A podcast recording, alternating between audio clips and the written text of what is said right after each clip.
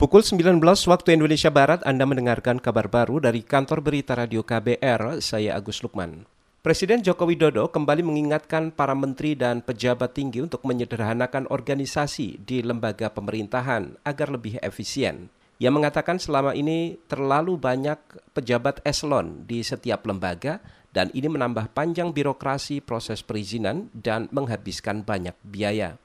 Reformasi birokrasi harus terus kita lakukan. Organisasi birokrasi yang terlalu banyak jenjang dan terlalu banyak divisi harus kita sederhanakan. Eselonisasi harus kita sederhanakan tanpa mengurangi pendapatan penghasilan dari para birokrat. Karena terlalu banyak eselon akan semakin memperpanjang birokrasi, akan semakin memecah anggaran dan unit-unit yang kecil-kecil yang sulit pengawasannya. Dan anggaran akan habis digunakan hanya untuk rutinitas saja Presiden Joko Widodo mengatakan jika eselon dipangkas dan birokrasi disederhanakan, maka akan banyak anggaran yang bisa dialihkan untuk program lain yang bisa diberikan kepada masyarakat. Ini merupakan kesekian kalinya Presiden Jokowi memerintahkan para pejabat tinggi agar segera menyederhanakan birokrasi di lembaga pemerintahan dan kementerian.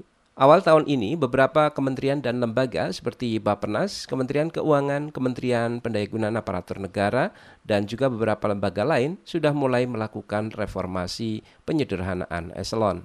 Beralih ke informasi lain, Satgas Nasional Penanganan COVID-19 mengizinkan semua daerah di Indonesia untuk kembali membuka operasional bioskop di masa pandemi COVID-19.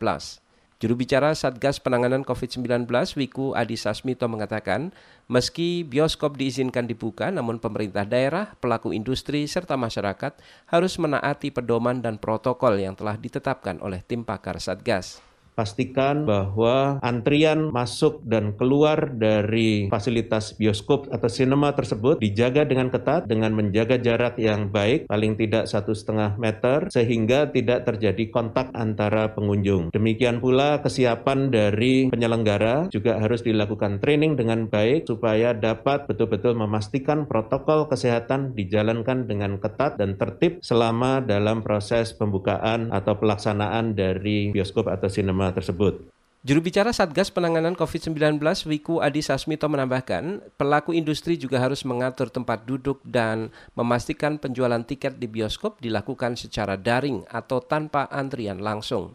Satgas juga membatasi pengunjung bioskop yang boleh memasuki ruangan hanya yang berusia 12 hingga 60 tahun, tidak mengidap penyakit mulai dari jantung, paru-paru, ginjal hingga demam atau pilek. Selama berada di dalam bioskop, penonton juga dilarang makan dan minum, serta mereka diwajibkan mengenakan masker. Kita ke mancanegara, pemerintah Korea Selatan memerintahkan para dokter dan tim medis untuk kembali bekerja di rumah sakit maupun tempat-tempat praktik. Sebelumnya para dokter mogok kerja selama tiga hari di Korea Selatan, terutama di ibu kota Seoul.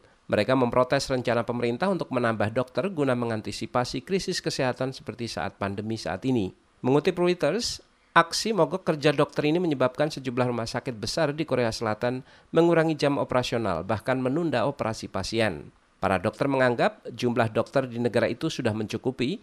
Mereka meminta agar anggaran untuk menambah jumlah dokter dialokasikan untuk menaikkan gaji dokter saat ini.